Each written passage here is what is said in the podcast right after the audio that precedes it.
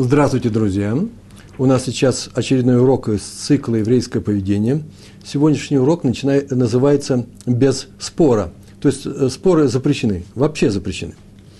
Недельный раздел «Корах». Это то, что мы читаем в, на нашу неделю. Там написано э, про спор Кораха. Книга «Бамидбар». М- так, мне не отпечаталось, по-моему, шестнадцатая глава, первый, первый стих. шестнадцатая, точно, шестнадцатая глава. Там так написано про спор Кораха, про бунт Кораха против Муше Рабейну, против, э, против Муше нашего учителя. В Иках Корах, так начинается глава, и все обязательно переводят. Перевод по-другому, нет, как раз нужно перевести, и взял Корах, в Иках Корах, взял Корах, и все переводят, как отделился.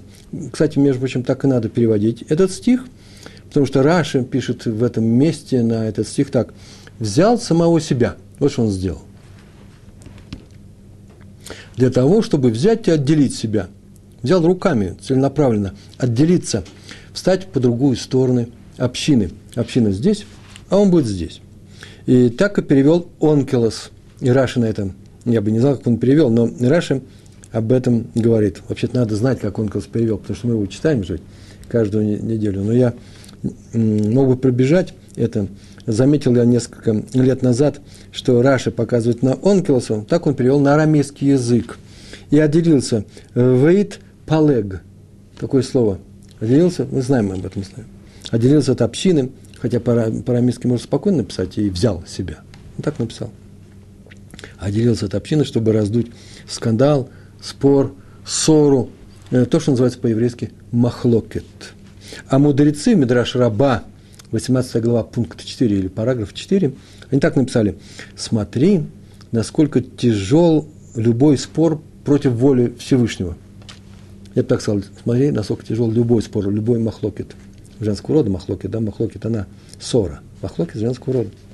Написано в тридцать пятом, в тридцать пятом стихе этой же главы. «И вышел огонь от Всевышнего». Так он отреагировал на этот спор, между мах, который поднял Корах против Моше и Аарона, его брата. Об этом сказал Раби, так написано, в Мидраш Раба Брахья. Насколько тяжел махлокет. Ведь по закону, по еврейскому закону, так говорит нам Тора, по закону небес не наказывают человека смертельным наказанием, например, если он заслужил смерть, э, до двадцати лет. А по закону людей, начиная с тринадцати лет, можно наказывать. Ну, что это означает? Есть некоторые вещи, которые человек нарушил, преступления. Есть за некоторые преступления, как известно, в Торе полагается смертная казнь. Как она полагается? Да очень просто. Садится суд, и если все доказано, что человек плохо сделал, то, начиная с тринадцати лет, его можно убить. Это делали очень редко, очень мало, и в крайних случаях. Об этом написано в Сангедрин, который выносит такое постановление убить кого-то за прегрешение. Если он выносит такое постановление раз в семьдесят лет, называется кровавым, так сказал Раби Акива. Но так иначе есть такой закон. А вот по закону небес, что такое по закону небес? Э, только двадцати лет. А именно, человеческий суд не собрался, не смог, не получилось. Вот как сейчас это действует. У нас нет этого суда. И после, во времена Раби Акивы уже не было этого суда. Храма нет, и суда этого нет, Сангедрин не собирается. То с такими преступниками разбирается небо. И известно, что какое бы ни было нарушение у человека до двадцати лет, его никогда небеса не накажут за это нарушение, по крайней мере, э, смертной, смер, смертной казнью. Так написал Раби, сказал Раби Брахи. Люди с тринадцати лет, небо с двадцати лет. Но если есть спор, как обошелся Всевышний с Корахом, и двести пятьдесят преступников вместе с ним собрались. Сошел огонь и пожал всех бунтовщиков вместе со всем добром, которое у них было, и вместе с теми, с женами, и вместе с детьми. А там были дети вплоть до нескольких дней от роду. Все были уничтожены, потому что спор – это эш, огонь, и он убивает всех. На самом деле многие думают, это известно, что э, правильность поведения в споре, она определяет позицию. А именно, надо смотреть не тот, кто шумит, не шумит, а тот, кто прав или не прав. Если человек прав, почему бы он не может отстаивать свою точку зрения? Даже если здесь тяжелые условия для отстаивания. Шум, крик, вопли. Может, даже кто-то обидится. Вообще народы мира так сказали, что Платон, ты мне друг, очень хороший человек, я тебя очень люблю. Но истина мне дороже. Поэтому я могу тебе сказать в лицо все, что я думаю об этом, а ты уж как-нибудь перетерпи. Это большая ошибка. Ибо когда по еврейскому закону, если спор перешел рамки легитимного разговора, не на повышенных тонах, и когда человек отстаивает свою правоту, несмотря на то, что он может обидеть другого, например, тем, что сейчас все увидят, что тот не прав, то такой спор запрещен, вне всякого сомнения. Почему? Есть такое, такое правило. Правда запрещена. В иудаизме правда запрещена, если она обижает людей. Поэтому спор, который может вызвать обиду у кого-то из, у кого-то, у кого-то из таких участников, он категорически запрещен. Наказывается небесами даже тот, кто прав. Не тот, кто не прав.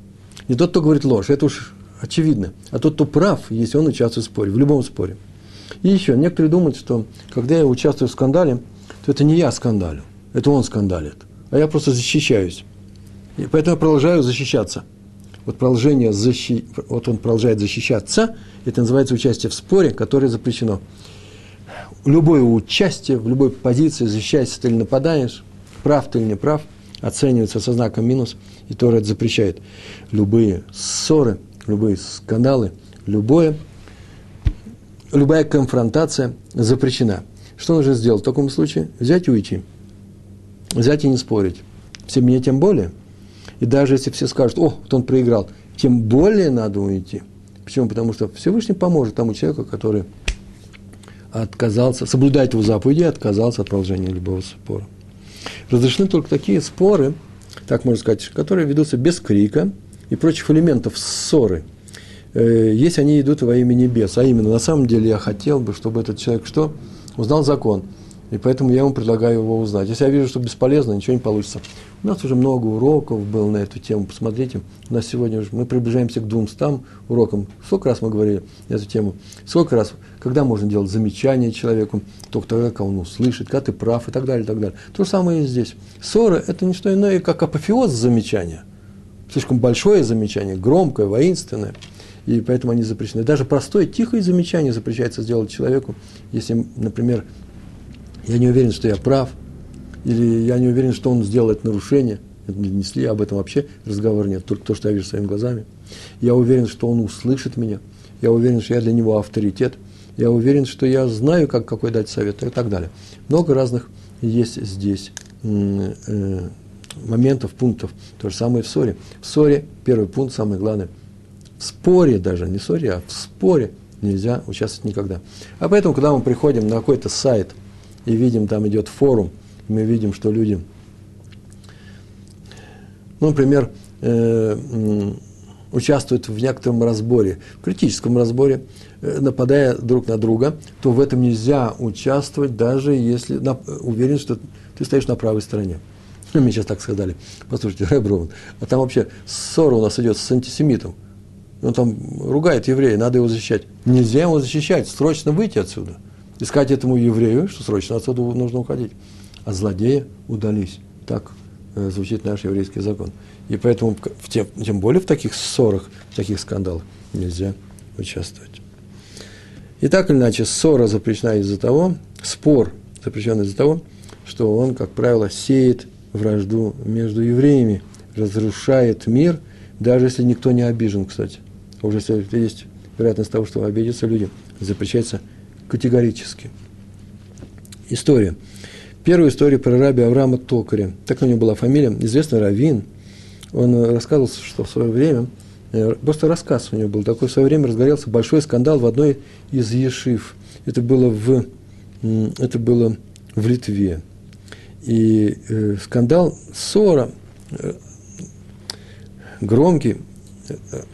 Этот ссора разразился между руководителем этой ешивы и учениками. Чем-то он их обидел, наверное, я так полагаю. Никого не интересует это.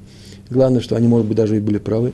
Это все был большой, большой шум приобрел, приобрело, и многие в этом как-то участвовали. Он вызвал его, так или иначе, Рава Токаря, Рав Финкель. еще в, быт, в бытность там, за, в Литве. И приказал срочно ехать в эту Ешиву и всех успокоить. Там такой приказ. А э, Рав Токаря сказал, там написано, что стукнул кулаком по столу, сказал, как я могу поехать, что за задание? Я там никого не знаю, кто меня будет слушать. Если Рав поедет, пожалуйста, ну, если Муше Рабейну отказывался от того, чтобы идти в Египет, после того, как его из куста позвал Всевышний, сказал, иди, спасай их, и он отказывался и говорил, дай мне хоть какие-то аргументы, то тем более можно сказать, наверное, ну, не стуча кулаком по столу, э, Раву Финкелю самому, который был с, сама доброта, сказал, э, Рэббе, я туда не поеду, пока вы не скажете, что им сказать. Рав Финкель улыбнулся и сказал, да очень простую вещь нужно там сказать. Скажи, что Рав Финкель, это я, да, Сабом Слободка, сказал, что в свое время он был в Литве и разгорелся скандал в Ешиве Слободка, рядом с Ковна, Каунас, да, в современном иврите. И там был шум, крик, вопли. А потом я отметил, что в течение четырех лет, я, Рав Финкель, отметил, что в течение четырех лет все зачинщики этого, этой ссоры, все умерли странной смертью, необычной смертью. На самом деле в этом рассказе даже приводится, какую смерть все умерли. Как и произошло в эпизоде с Корахом. Все участники там умерли необыкновенной смертью. Это один из примеров того, даже один из факторов, Симан называется, да, э, по которому можно увидеть, один знак, да, по которому можно увидеть, что они принимали участие в ссоре, если все они умирают странной смертью. Так вот ты скажи, что то же самое произойдет и здесь, если они не перестанут. Это достаточный аргумент. В этом рассказе дальше больше ничего не рассказано. Он поехал. Но зато что есть еще один рассказ про самого Рава Токаря. Он вообще рассказы записан за ним. Он написал со слов Рави Мордехая, известный раввин был, Рав Мордехай Цукерман. И Рав Мордехай Цукерман в свое время переехал из Ешивы Мир, тоже там в, в Литве, в Ешиву Слободка. Это было до Второй мировой войны. И там он очень близко, очень близко сошелся с одним Машгих, с одним из руководителей Ешивы, э, Раби Авраам Гродзинским, крупнейший мудрец, талмудист, мягчайший человек. И тот сам его приблизил к себе, и он с ним тесно общался. Э, он с ним даже в Хавруте, по-моему, Хавруте – это когда один на один учится, э, учился. И однажды он его спросил, каких таких заслуг он вот заслужил того, что Рав его приблизил к себе. Стал настолько близким к учителю. Он же возрастел. Когда спросил, задал этот вопрос, тот ответил, что когда ты приехал, я знал, что ты приехал из Ешивы Мир. Я, я, перед этим там произошел большой скандал, известный скандал, во всех книгах об этом написано, если вы знаете, как он решался. Шум, крик э, на весь еврейский мир. Я тут же спросил своих людей, как ты принимал участие в этом скандале. На какой стороне ты был? И мне сообщили, что ты не был замешан ни в одном из бурных диспутов, диалогов, которые нам велись. И поэтому мне это понравился. Этот человек, вот ты, я сразу же тебя приблизил, и, слава Богу, я не ошибся. Так определяются, это уже от себя говорю, люди, ценность людей. Не участвует ли он в каком-нибудь скандале? Если вы увидите, что кто-то шумит, кричит, вопит. Всякое бывает. Может быть, он даже и прав. Может, ему ногу прищемило в автобусе. Шофер ему нагрубил. Или кто-то его согнал с места. Но можно не торопиться, бросаться, спасать э, людей. Почему? Потому что очень часто все э, утрясется само. А главное, не участвовать в скандале. Не участвовать, почему? Не разжигать его, не подбрасывать в топку огня, а скандал – это всегда огонь, э, дрова от себя. Да еще сам же и обгоришь. Сам себя после, после этого будешь чувствовать себя очень плохо. Иногда лучше уступить. Но у меня такая история произошла. Просто-напросто вчера. И еду я в автобусе, и карточка моя, которая теперь, как называется, РАФКАФ, да? Карточка, входишь, магнитная карточка, отмечается, сколько там у тебя есть, что. Он говорит, пустая у тебя карточка, а это знаешь, что она полная. Я даже возмутился, как так пустая? Я-то знаю, что я заполнил. Ну, второй раз он ее, э, прибор ее не взял, на экранчике не показал. Несколько раз так он э, этой карточкой подвигал, и все загорелось. Ну, я взял, сказал, все, и поехали дальше. Заходит второй человек. И то же самое происходит с ним. Прибор у него такой был. Этот человек, в отличие от меня, я-то возмутился, как так? Посмотри, как внимательно. Вообще ни слова не сказал. Я повышенным тоном сказал, а он вообще никак не сказал. И когда он сказал, что эта карточка вообще никуда не годится, Этот человек заплатил деньги без карточки. И, как я понял, он пойдет теперь в, это, в Мисрат, как называется, в офис э, э, Супербус, ну, этой, э, э, этой системы автобусов. И там выяснится, что с ним, с, с, с, его, с его карточкой э, произошло. Ему легче заплатить, чем участвовать в ссоре, в споре или еще в чем-то с этим учителем. Я тут, с этим шофером. Я тут же понял, он мой учитель был, тут же понял, что даже здесь не надо ничего устраивать на повышенных тонах. Это тема нашего сегодняшнего урока. В одном из местечек под городом Двинск, как Двинск, ари... Дау... Даугавпилс, спасибо, да. город Двинск. Там тоже разгорелся скандал между двумя лагерями в этом городе, по поводу, очень интересному поводу, это обычно такая вещь и бывает, по поводу приглашения нового раввина сюда, в общину. Одни говорят, вот такой-то раввин, а второй такой-то. Как они очень быстро разделились на «Спартак» и на «Динамо», непонятно, откуда они новых раввинов знали, но шум и ссора только разгоралась. И было м- отмечено, они собрались в обе стороны, все-таки умные евреи были, поехать в сам город Двинск и обратиться к... И обратиться к раве Йосифу Дову Соловейчику, крупнейший раввин той эпохи, один из главней, глава поколения. Обратиться, это все хорошо не догадались, обратиться к нему за советом, что делать. И сообщили они ему, что вот настолько у нас спор горячий, что у нас даже вообще дела стоят, рынок стоит, никто не занимается своими, э, своей работой, бизнесом, э, коммерцией. Настолько все поглощены этим спором. И как к нему пришли?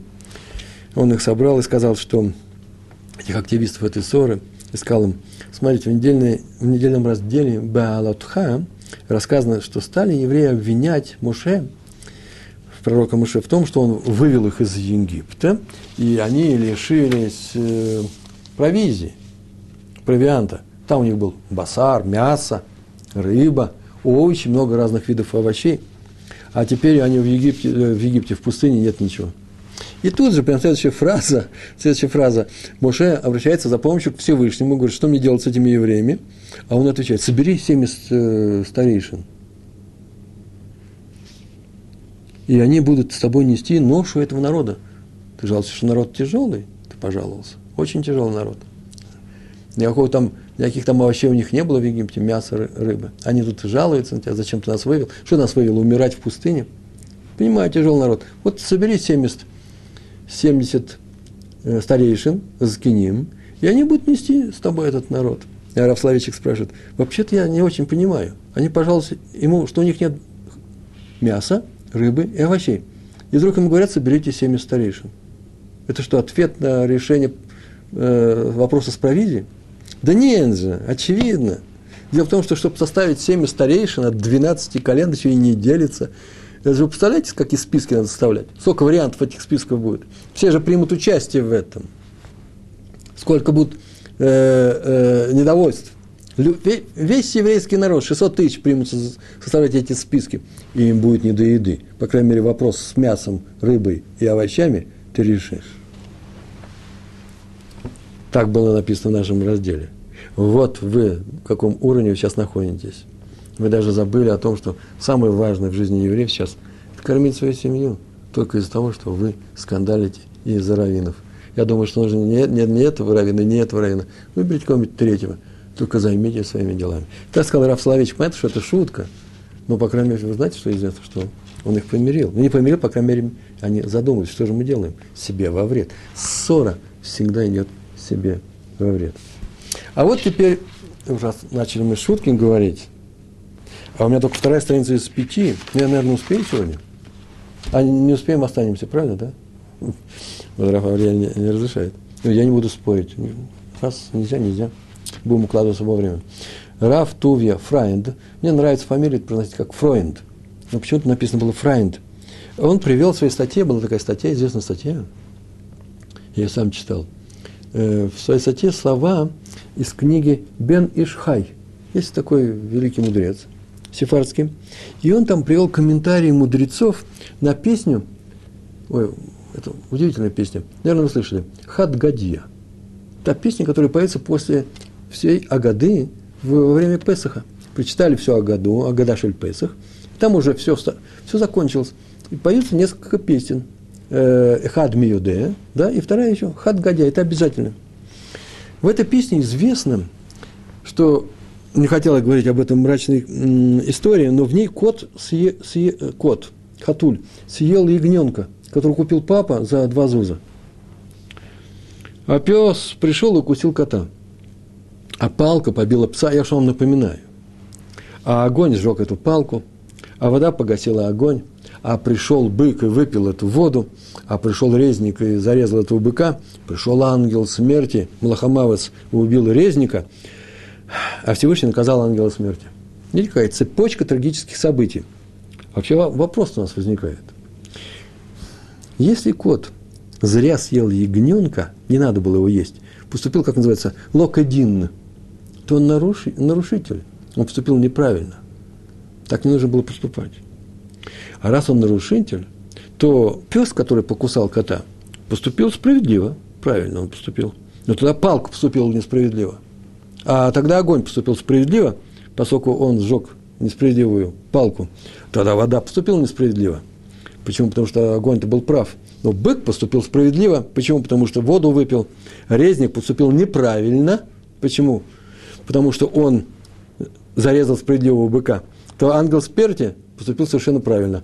И Всевышний поступил неправильно. Всевышний поступил неправильно. Почему? Потому что, вы видите ли, он наказал того, кого не надо было наказывать. Вот что получилось. Нужно принести, сделать объяснение. Объяснение очень простое. Да нет, нет, нет, нет. У вас там сбой был. Ошибочка. Какая ошибочка? Дело в том, что кот-то поступил несправедливо. Нет всякого сомнения. Не надо было кушать ягненка. Это вообще воровство, грабеж, безобразие. Но псу не надо было вмешиваться. Это не его дело. Он что, взял на себя обязанности судьи? Он что, вступил в ссору между котом и ягненком? Он что, был мститель за кровь? Называется Гуэля, э, называется Гуэля Адам, да? Ведь все уже произошло. Он же не защищал ягненка. Он пошел наказывать кого-то. Он решил участвовать в этом споре. А, раз псу не надо было поступать несправедливо, нельзя так было поступать, он несправедливо поступил. Кот явно несправедливо, но и пес несправедливо. А тогда разворачиваемся по-новому. Палка поступила справедливо, наказав э, пса, его побив. Огонь несправедливо, вода справедливо, бык несправедливо, резник справедливо, вы еще не устали, ангел смерти несправедливо. Всевышний поступил к один правильно, наказав ангела смерти. Мы спасли всю эту историю. Из-за чего? Из-за того, что мы сейчас увидали. Так было написано в, это, в, этом. в этой книге Бен Ишхай, я читал у Рав Тувья Фрайнда. И все знают отсюда это. Не надо было участвовать в споре, в чужом споре. Кто участвует в чужом споре, нанося порядок, мы сейчас судим правильно, тот и виноват, тот поступает ло-ке-дин, не по справедливости. А там самое интересное, я бы этого не привел, там было написано то же самое с египтянами. Всевышний присудил евреев к рабству, тому, что они будут тяжко работать. Об этом было сказано Аврааму Авину. Вы помните, да? В том пророчестве, как было сказано, еще они будут в чужой земле будут, и там их будут притеснять. Но выйдут они с, с достатком, а их врагов я накажу. Раз он присудил их к рабству, к тому, что они там будут в тяжелую работу выполнять, то египтяне здесь ни при чем. Они были, выполняли, можно сказать, назначение сверху. Это их был тавкид, это была их роль. Вас присудили к рабству, мы будем вашими рабовладельцами. За что же тогда Всевышний их наказал десятью казнями, а потом вообще и морем, и всем остальным, раз они правильно все поступили? Так вот, ответ как раз в этом и заключается, Рав Тувья Фрайнд его привел. Дело в том, что есть две стороны, Всевышний и евреи. Евреи вели себя не очень, может быть, удачно, поэтому Всевышний сказал, что вы будете рабами. Такое постановление сверху, с небес. Но причем все египтяне. Почему они бросились не, не по просьбе, не по заданию Всевышнего выполнять эту функцию посланцев? Все говорят, даже палач, он посланец Всевышнего. На самом деле нужно четко знать, э, что это не совсем так. Есть Всевышний, который говорит человеку, что нужно сделать. Если он нарушает, то Всевышний, есть возможность наказать его, привести в норму, поступить с ним плохо. Мы помним об этом, да? В каждом событии, которое в нашей жизни, есть четыре вещи. Урок, наказание, награда и испытание. в конечном счете здесь, например, человек плохо поступил. Сейчас меда кенегет меда, мера за меру, с ним Всевышний поступит таким же образом. При помощи кого? При помощи людей. Это люди ему придут, сделают плохо. Всегда найдутся палачи. Но эти палачи воспользуются тем, что была дана возможность наказать этого человека, но они поступают совершенно неправильно. Им самим запрещено быть палачами. Они свой диалог со Всевышним не выдерживают, они будут за это наказаны. Поэтому не надо...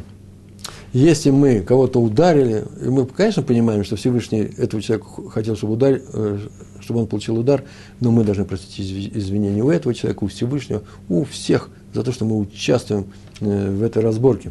Нам нельзя выполнять роль палачей. Так, заодно это маленькое отступление в сторону. Здесь было сказано, что египтяне не надо было вмешиваться в чужую, в чужую разборку, да, между евреями и Всевышним. Заодно мы показали, какой сравнит мир, как действуют палачи и Всевышний. Так вот, эту басню про Хаггадья, согласно статье Рава Тувья Фрайнда, рассказал, знаете кто? Он ее рассказал. Раби Натан Айбишец. Если вы знаете, был большой спор, ссора в Австро-Венгерской империи между крупнейшими рабаним. И у них был спор на тему Аллахи, закона. Но спор раздулся до необычайных вещей. Просто такого спора и не было, наверное, в европейских, в позднем периоде в европейских общинах, в Ашкеназе. А из-за чего? Потому что в этот спор ввязалось очень много других. И мудрецов, и простых людей, все. Все раскололись на два фронта. Сначала спор велся вполне на допустимом уровне. Так вот, лишним, лишним этим людям Рав Айбишец и рассказал, эту, как говорят, эту историю про хат, хат, Хатгадья. Ну, здесь еще у нас несколько историй есть, у нас еще полчаса. Мы выполняем график. Э, одна из историй такая. Один из раввинов Бней-Брака,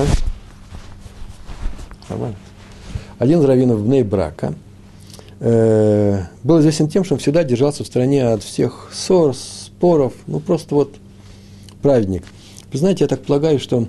Э, про известных людей всегда это можно отметить. Известные раввины, к ним многие обращаются. Вот если я не буду участвовать в споре, никто, наверное, не заметит. Это естественно, как правило. Ну вот, я заметил, как вел себя человек в автобусе. Я многому научился у него. Ой, это так тяжело научиться этому. Как в следующий раз не сказать, ну что ж ты смотришь-то? Раскрой глаза и посмотри, что там в карточке. Я сейчас могу что, достать деньги, платить тебе?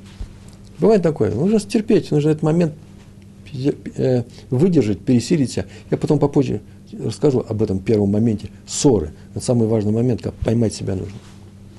Так вот, известные раввины, к ним многие приходят, и там часто бывает, всякое бывает в раввинском мире тоже. Как правило, это выдержанные люди. Мы как-то говорили об, о параметрах э, раввина, настоящий раввин, тот, кто, как-то перечислили все это. А вы отметили это, и никогда не пойдете к своим раввинам и говорите: ой, Рав Пятигорский сказал, что ты не настоящий раввин. Это запрещается сегодняшним уроком. Но раввин должен все знать, он должен быть очень добрым, раввин должен быть, и много чего там происходит. Один из, один из параметров, сегодня мы знаем, что раввин не должен не участвовать в спорах. Бывает такое, участвует. Мы простим, это их личные дела. Все, что мы учим, мы учим для себя. Мы знаем, какие должны быть мы. Мы не приходим на, на урок Торы для того, чтобы сказать другим: вот что я про вас знаю, мне так сказали. Нет, нет, учим только тебя, ученика, только меня, ученика. Понятно, да? Так вот, раввину очень трудно удержаться от, э, от диалогов, так аккуратно скажем, да? У нас такое слово сегодня было, от диалогов с другими раввинами. Почему? Потому что это закон, галаха, там споры идут. Весь Талмуд устроен из этих споров. Так вот, этот раввин, было известно, что он ни в каких спорах не участвовал. И однажды он приехал в Амстердам. Это было давно, очень давно. Там его с почетом принял, ну, пятидесятые-шестидесятые годы. Да, пятидесятые годы. Принял главный раввин города. Откуда я знаю, что после Второй мировой войны, потому что Бней-Брак возник после Второй мировой войны. А главный раввин города Амстердама, раби Хайм Крайсверт. Он потом приехал. Да, это, конечно, пятидесятые-шестидесятые годы было.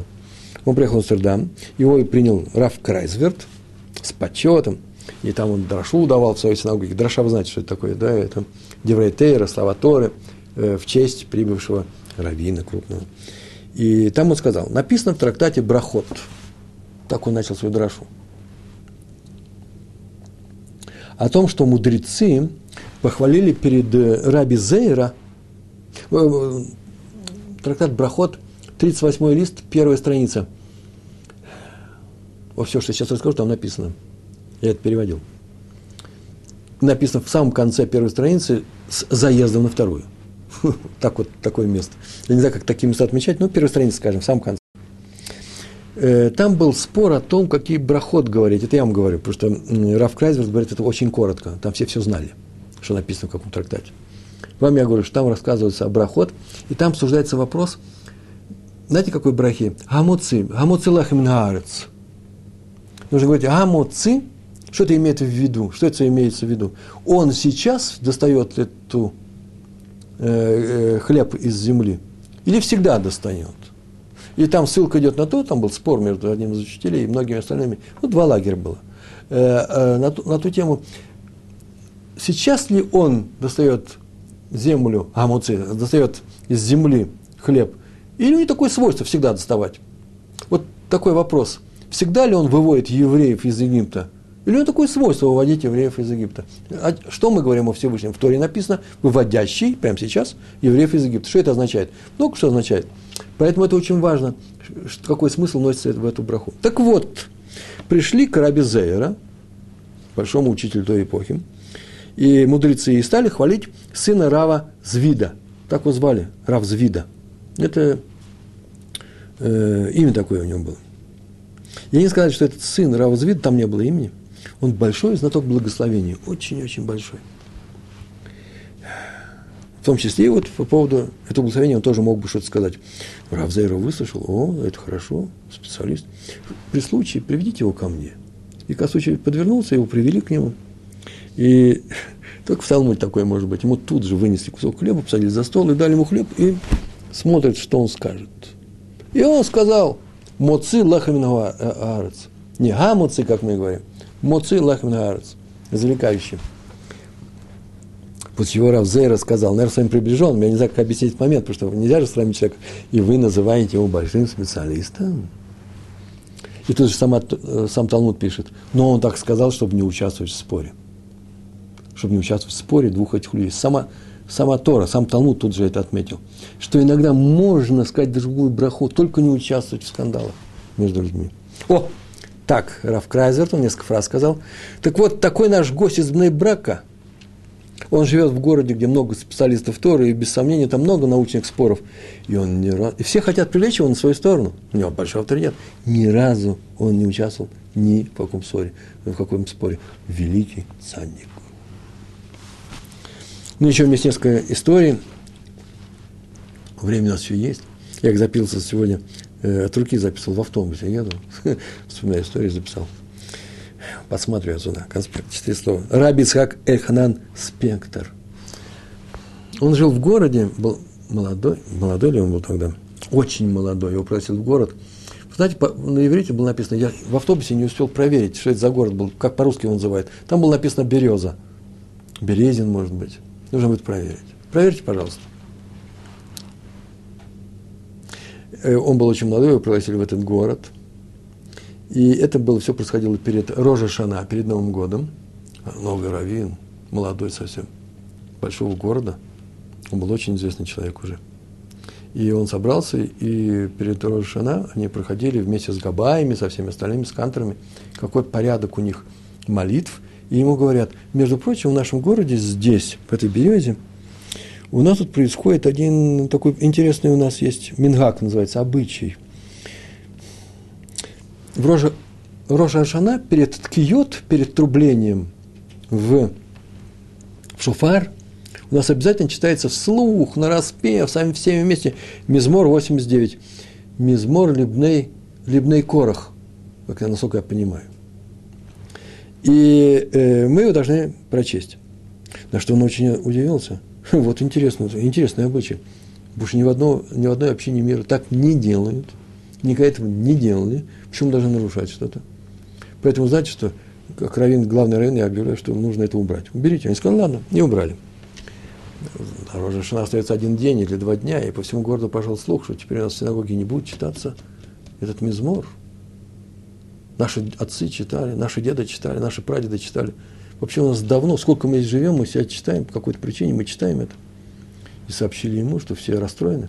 Как и бывает, как и говорят обычно, в, в Торе написано, помните, да, в городе Сдом про Лота, молодой пришел, пришел судить и уже отменяет, такое выражение, пришел, а пришел пожить и уже судит, пришел пожить только уже судит, такое выражение есть. Он услышал это, тут же отменил свой, свой, свое решение. Будем, будем читать этот мизмор. Раз вы держитесь за этот обычай, и у нас на самом деле древний, недавно появился, а давно-давно, то, несмотря на то, что, конечно, бы лучше бы не отличаться от других общин настолько резко, почему? Потому что его никто не читает, есть закон у нас, запрещающий, что ссоры в, э, в общинах. И поэтому я отказываюсь от этого, от этого решения, и будем читать. И так читался этот мизмор дальше. Рав Спектр очень внимательно смотрел, чтобы он читался на Рош ха-Шана, на Новый год. И еще говорят, что уже был старым человеком, и каждый раз, когда он читал Тегилим, каждый день читается Тегилим, определенная порция, и когда он доходил до, этого, э, до этой главы, до восемьдесят девятой главы, он всегда улыбался, вспоминая эту историю, как он решил отменить его, а потом испугался скандала и э, снял свое постановление. Еще одна история про Хатам Софера. Э, Хатам Софер жил в городе, тоже он не был молодым, нет, он был как раз молодым, Маттерсдорф. Вот откуда взялся? Это немецкий город. Баварии нет. Недавно я был в Баварии, не посмотрел на карту. По-моему, где-то там, в тех, в тех местах. Он был раввином в городе Маттерсдорф, и там была эпоха, и она ему досталась наследством, скандал на скандале, и он утешал всех. Что только он не делал. Ничего не получалось. И он решил оставить этот город. Нельзя участвовать в спорах и скандалах.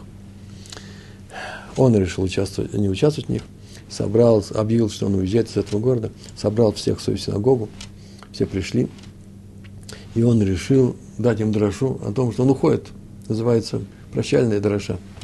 И в это время вдруг прибегают люди и говорят, пожар в городе. Э, немецкие города каменные, но горят они тоже очень хорошо. Все перестройки там, все... Ну, все перегородки и так далее, крыша, и все это держится же на, все это на дереве, да еще и черепица горит. Пожар страшный. Я пошел, и все выбежали, начали спасать свое имущество. Так или иначе, пожар прошел, все сгорело. Сгорела еврейская улица, на которой стояла синагога. Синагога осталась. И все собрались на драшу Рава э, э, Хатам Софера. И он объявил, что он собирался уезжать. Теперь он уезжать никуда не может, потому что уже было наказание за наши ссоры и скандалы. Как огонь спустился на тех, кто шел за Корахом. Сам Корах упал между землей и преисподней остался. А люди, двести пятьдесят людей, которые пошли за ним, в частности, из колена Рубена, да, все они сгорели, и вместе со всем своим добром и со всеми своими э, домочадцами. Так вот, пожар в данном случае показывает, показывает о том, что мы наказаны именно из-за этого. И он остался в этом городе, еще долго был раввином в этом городе, э, э, Хатам Софер. Хатам Софер. Поскольку у меня есть еще время, еще один рассказ, я его вообще даже не перевел, про раби Исхака из Вор, э, Ворки, э, Адмор из Ворки. Известный хасидский раввин Адмор. Он однажды приехал в Варшаву. Меня извините, он приехал в Варшаву и стал там главным раввином. И э, общим главным раввином, там было несколько раввинов, и э, он приступил к выполнению своих обязанностей. Я прям тут же прям сам себе перевожу. Так ничего получается. И однажды он э, был в другом месте, в другом месте, в город большой, и там мы пришли заночевать, прямо тут же в Варшаве, в пригород Варшаве. Он остановился там в Малоне. Малон – это называется гостиница, отель. И там были какие-то недруги, наверное, у него, потому что когда он подошел к дверям вместе с… Это еврейский был, был еврейская гостиница. Вообще Варшава был еврейский город. И подошел он туда, и там видит, что вся дверь его номера исписана. Некоторые нехорошие предложения его, которые позорят его. И вот это предложение повторяется с самого верха до самого низа. Слуга этой гостиницы побелел, затрясся, испугался, а раввин из Ворки ему объясняет, ничего страшного не происходит, не надо даже переживать. Почему? Подержи себя. Почему? Потому что я заметил, что каждый раз, когда люди участвуют в ссоре, в скандале, то когда хотят обидеть другого человека, то что они ему кричат именно то, что у этого человека в порядке.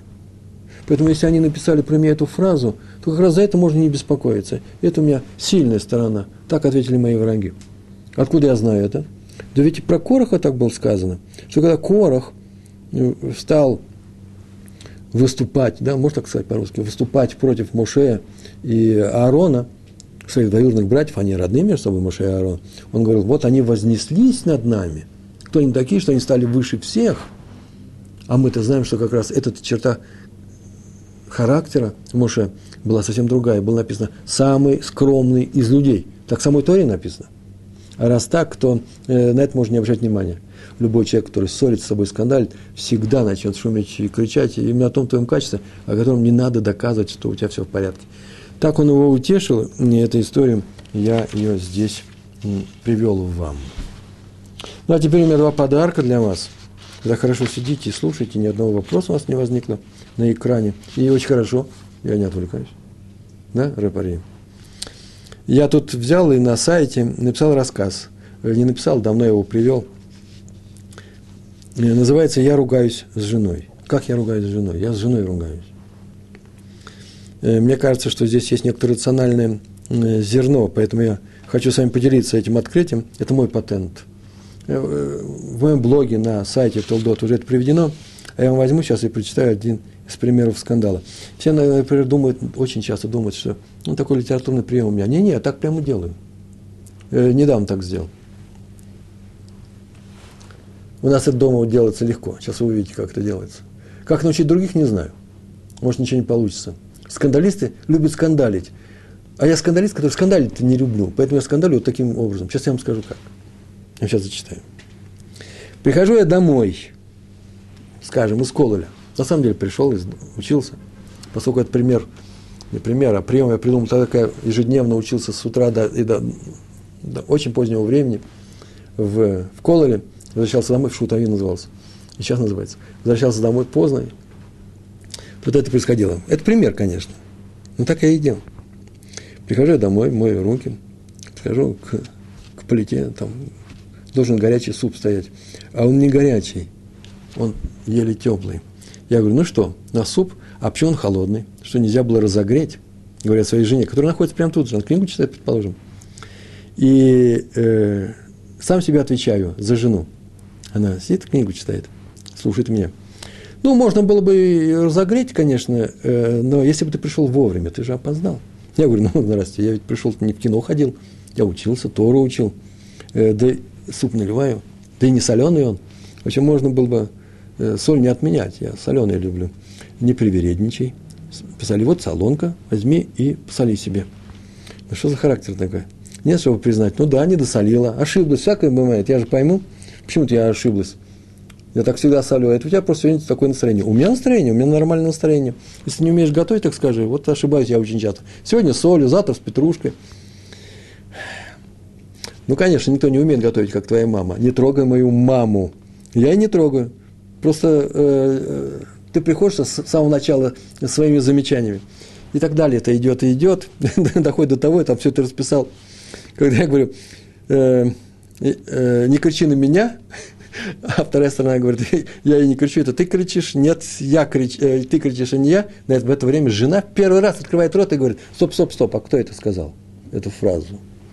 Почему? Потому что она потеряла, потеряла э, парность этих высказываний, а я потерял э, э, нить этого разговора и перешел на, на одну речь. Раньше я хоть говорил чуть-чуть женским голосом, чуть-чуть мужским, медленно, громко, а тут забыл, и э, она говорит, кто это сказал? Я говорю, ой, стой, давай, я сейчас вспомню, я забыл. Я забыл, кто это сказал. Самое любопытное здесь в этом способе, он, на самом деле это шутка, я понимаю, что это шутка, у вас не получится, у меня получается спокойно. Что когда я хочу раздраженно сказать своей жене, только она, жена, может вытерпеть это. Я вообще совсем бы это делал. Но никто больше не, не, не хочет участвовать со мной в таких, таких скандалах. Жена согласна, она вообще человек тихий, и она с удовольствием интересно слушает. Я вообще человек творческий, литературный. Мало ли что сейчас я придумаю. Я не придумываю. Когда я хочу что-то сказать, я это говорю и вижу, что сейчас можно же мне ответить. Я тут же моментально перескакиваю на сторону этого человека и смотрю на себя, а себя-то я знаю. В мельчайших подробностях. уже если повышается градус разговора, я в такие глубины себя могу заглянуть. Вещи, вы знаете, когда они произносятся вслух, совсем не то, что произносится там внутри себя, про себя. Я знаю, что у меня есть такая-то отрицательная черта, такая-то. Не-не-не, нет, это не то. Вот когда тебе вслух это говорят, когда ты себе говоришь это вслух, это настоящий скандал. Попробуйте, вы увидите, что это всегда работает, скандала никакого не получится и не нужно. После этого ты, может, будешь больше обижен, чем жена. Жена вообще, я говорю, она просто участвовала, такой литературный вечер был. Не нужно его затягивать, сегодня я затянул. Все это рассказывается в двух фразах. Я за собой вдруг обнаружил желание очень часто, когда я говорю кому-то резкую вещь, я уже хочу за него же ответить самому себе. Люди меня не понимают, поэтому я махнул рукой. Наверное, старый стал, спокойный. И, и не участвую в спорах, хотел бы я сказать, но не могу. Почему? Потому что характер, характер дает себя знать. Да-да, попробуйте. Попробуйте устроить такие скандалы. Второй подарок номер два сегодня у нас. Сегодня одни подарки у нас, да? Про Кораха. Дело в том, что, сейчас серьезно говорить, об этом я тоже написал в свое время, статья у меня есть, называется «Не на небе она». Есть такое выражение, мы знаем об этом, да? Это известное выражение, в Торе написано. Если ты подумаешь, что ты бы выучил Тору, соблюдал бы Тору, но ее у тебя рядом нет, и надо ехать за Торы, на, за море, или надо обратиться к небу, то знаешь, что Тора, она не за морем, и не на небе она. Знай об этом. Она у тебя рядом, ты ее можешь учить. И все так и читают. Все понимают это предложение. Тора не за морем. Как не за морем? Ну, может, она и за морем тоже есть. Она везде есть. Тора везде есть. И на небе она есть, и везде она есть. Эта фраза означает «не на небе она». Это означает, что не только на небе она. И у Всевышнего она есть. Приходят ангелы, и некоторых людей учили Торе. Вы знаете, да? В кругу сватовских мудрецов, каббалистов несколько людей просто говорили о том, что Тору-то они учат каждую ночь из пи, из уст ангелов. Значит, на небе она тоже есть. А на самом деле ее нужно понимать таким образом. Не на небе она. Тора сказал, в Торе написано не на небе, на небе ее нет. И за морем ее нет. Не просто она здесь есть и здесь есть. Она только здесь и есть. И рассказ, который был там в статье, если коротко ее пересказывать, она звучит очень просто. Это пятый лист. Написано, написано. По-моему, я даже где-то рассказывал, а может, не рассказывал на своих уроках. Но поскольку их там уже две тысячи два миллиона, я могу сейчас все рассказать. Это тоже очень коротко. Это нужно знать, это важно знать. Написано в Масехет Брахот. Чем мне нравится этот трактат. Я его переводил. Я его знаю. Ну, на уровне перевода. Там написано о том, что люди, вот человек, простой человек, и Всевышний, они, понятно, что они отличаются. Там написано, чем они отличаются. Всевышний и человек смертный называется Басар-Вадам. Чем? Басар-Вадам, человек смертный, когда что-то продает, он плачет, а Всевышний, он радовался, когда дал евреям свою святую Тору. Это означает, вот какая разница между людьми. И даже студенты, это правда, так оно и произошло, прямо на уроке спросили, что за сравнение такое странное? Всевышний радуется, когда дает свою Тору, еврей радовался, а человек плачет, когда он что-то продает. Во-первых, не плачет. Мы что, видим, что продавцы плачут? Ну, это ладно. Тут же в Раши написал. Речь идет о, о продавце, который не продавец, а тот, который бедный человеку продает свои вещи. И он плачет, расставаясь с ними. Он их любил, любит, ему нужны деньги на хлеб. Поэтому он плачет. Ну, ладно, с другой стороны, все равно непонятно. Ну, хорошо, пускай он плачет. Но это же вещи. И он их продает, он их никогда не увидит. А Всевышний Тору ведь не продает. Сказано же, а Всевышний радовался, когда даровал, даровал, Тору дал. Он дает Тору э, еврейскому народу, своему народу. Он же не продает. А потом, это ведь Тора, это же не вещь. Мало того, что он делает подарок, так это же вещь духовная. Духовная вещь, когда я кому-то даю, и у меня остается, и у него. Учитель же не теряет своих знаний, когда дает другому человеку знания Торы.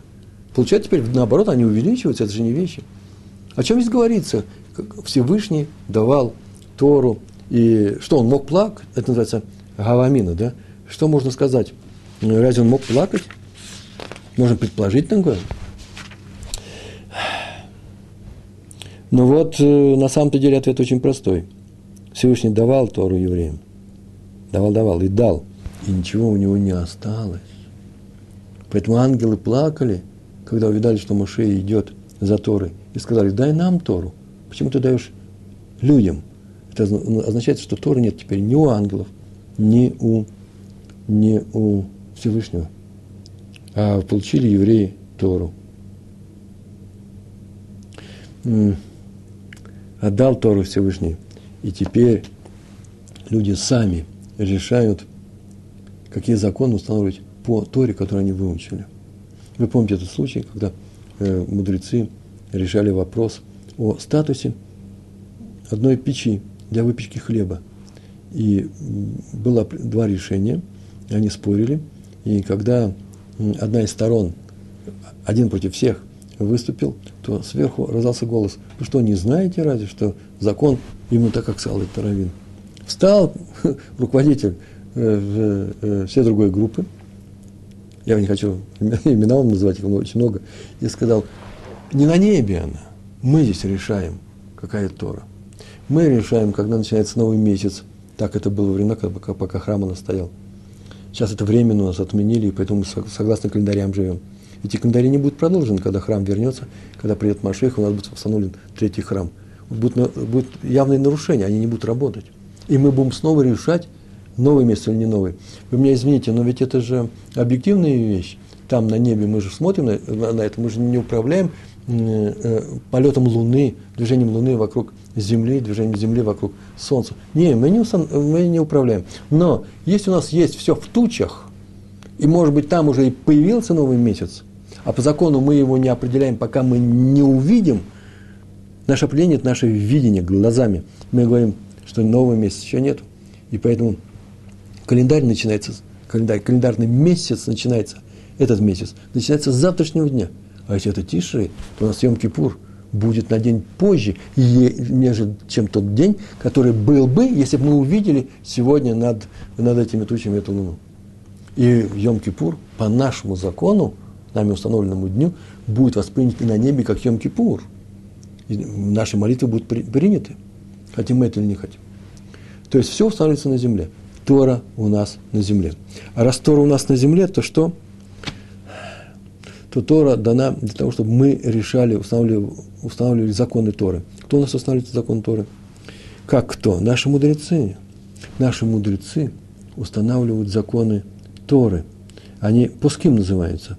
Они решают, как Тора сама смотрит на это. Они не решают вопрос, как там на небе смотрит. Они решают вопрос, как решает Тора здесь, на земле, данный вопрос, данную трудность.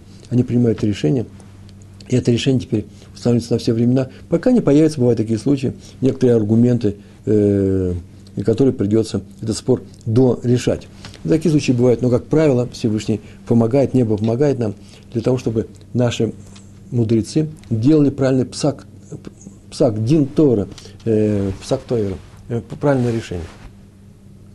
Написано, что если у вас будет какая-то трудность, сложность, то пойдете к мудрецам вашей эпохи, вашего поколения, и они вам решат. Мало того, что они решат, что вам делать, сама Тора говорит: и не отклоняйся ни вправо, ни влево от того, что они тебя решат. Это означает, что уж я-то вам обещаю. Может, смотрите, смотрите как на пророчество, а можете просто знать, что сама Тора живая сейчас с нами, сама она говорит: я всегда буду с вами, и всегда у вас это обещание Всевышнего. У вас всегда будут такие мудрецы, которым я буду помогать принимать правильные решения. Только чтобы они учили эту Тору, чтобы они ею занимались. Ну, а какое отношение к Кораху все это имеет? А вот сейчас я и говорю об этом. Дело в том, что жили все евреи спокойно, сорок лет ходят по пустыне. Вдруг приходит к ним Корах и говорит: идны, евреи, что сделается? Узурпировали власть. Моше и Аарон узурпировали власть. Не годится. Разве не мы все святые люди? Разве не мы все на высоком уровне? Ведь каждый из нас принял Тору. Что это означает? Каждый из нас стоял на горе Синай, и каждому из нас обращался Всевышний. Он не к, не к нашим руководителям обращался, а к нам. В том-то и дело, что Клаль и Сроэль, весь еврейский народ принял Тору. А они ее узурпировали, говорят, теперь только она у них.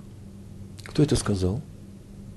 Разве такое, разве такое, разве, разве, разве это терпимо? Не на небе Тора, так должен был сказать Корах. Не на небе она. Ну, хороший вопрос. Почему он так сказал? Почему он ошибся, если на самом деле она не на небе? Ошибся он в следующем. Ошибка была очень простая. Дело в том, что Муше еще жил, и он еще дополучал Тору. Тору дали нам на горе Синай и продолжали давать все время, каждую секунду в жизни Муше Рабейну. И именно он был тем проводником, через которого Тора шла к еврейскому народу. Поэтому она была еще на передаче, во время, во время контакта с небом, да, так можно сказать, еще не закончилась передача. Знаете, на экране возникает при скачке э, такая полосочка, да, что вот еще сколько осталось вам до завершения э, скачивания. Мы Тору тогда, если можно так сказать, скачивали с неба. И он поторопился. Вот если бы он это сказал после смерти Муше, вне всякого сомнения, так это могло бы произойти. А что здесь происходит? Он выступил против Муше, э, против Муше, своего двоюродного брата. Муше приходит и говорит: нас Всевышний рассудит. Нас Всевышний рассудит, мог бы сказать Корах, не на небе она, как сказали это в свое время мудрецы во время спора по поводу этой печи. Не на небе она, мы сами сейчас решим. Тор-то мы уже получили, так вот, а Тор не получили. И поэтому Корах был неправ, когда сказал, если бы он сказал, что не на небе она. А что двигало Корахом? Только, только зависть, только желание власти, только самые низменные интересы. Это очень важный момент. Посмотрите, когда мы с вами ввязываемся в спор, в скандал, в отстаивание собственной позиции. Нет ли там нашего собственного интереса? Даже я, если я выступаю в споре по, на тему Торы, который у нас возник с другим, с другим знатоком Торы, учеником, соучеником, как я себя веду при этом? Если я хочу победить его, чтобы показать, что я что-то значу, что я значимый человек, это называется спор не во имя Торы. Лоли шем шамаем, не для небес. Если у меня никакого здесь интереса нет, вообще никакого, как у Муше, то там, да, я могу дальше спорить с ним э, на эту тему, как спорили мудрецы в, э, в Талмуде. Там только такие споры идут. Обратим внимание, повторяю, это очень важный момент. Ссоры запрещены. Споры, скан, понятно, скандал запрещен? Я же не говорю скандал, крик, шум, вопли. Нет. Отстаивание своей позиции. Вот в данном случае, что понимается под словом «махлокет».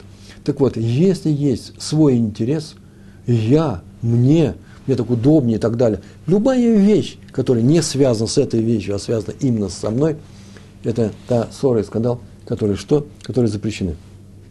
А если нет этого, то тогда можно, наверное, участвовать в тихом диалоге, не на повышенных тонах, если, и это самый важный момент, все еврейское поведение на этом держится, если мы знаем, что мы не обидим, не унизим, не сделаем больно, ну, не на чуть-чуть другому человеку. Не станем правыми, и последнее слово будет за нами. Нет, это никому не нужно. Лучше как раз последнее слово, чтобы было не за нами. Взять тихонько и уйти в сторону. Почему?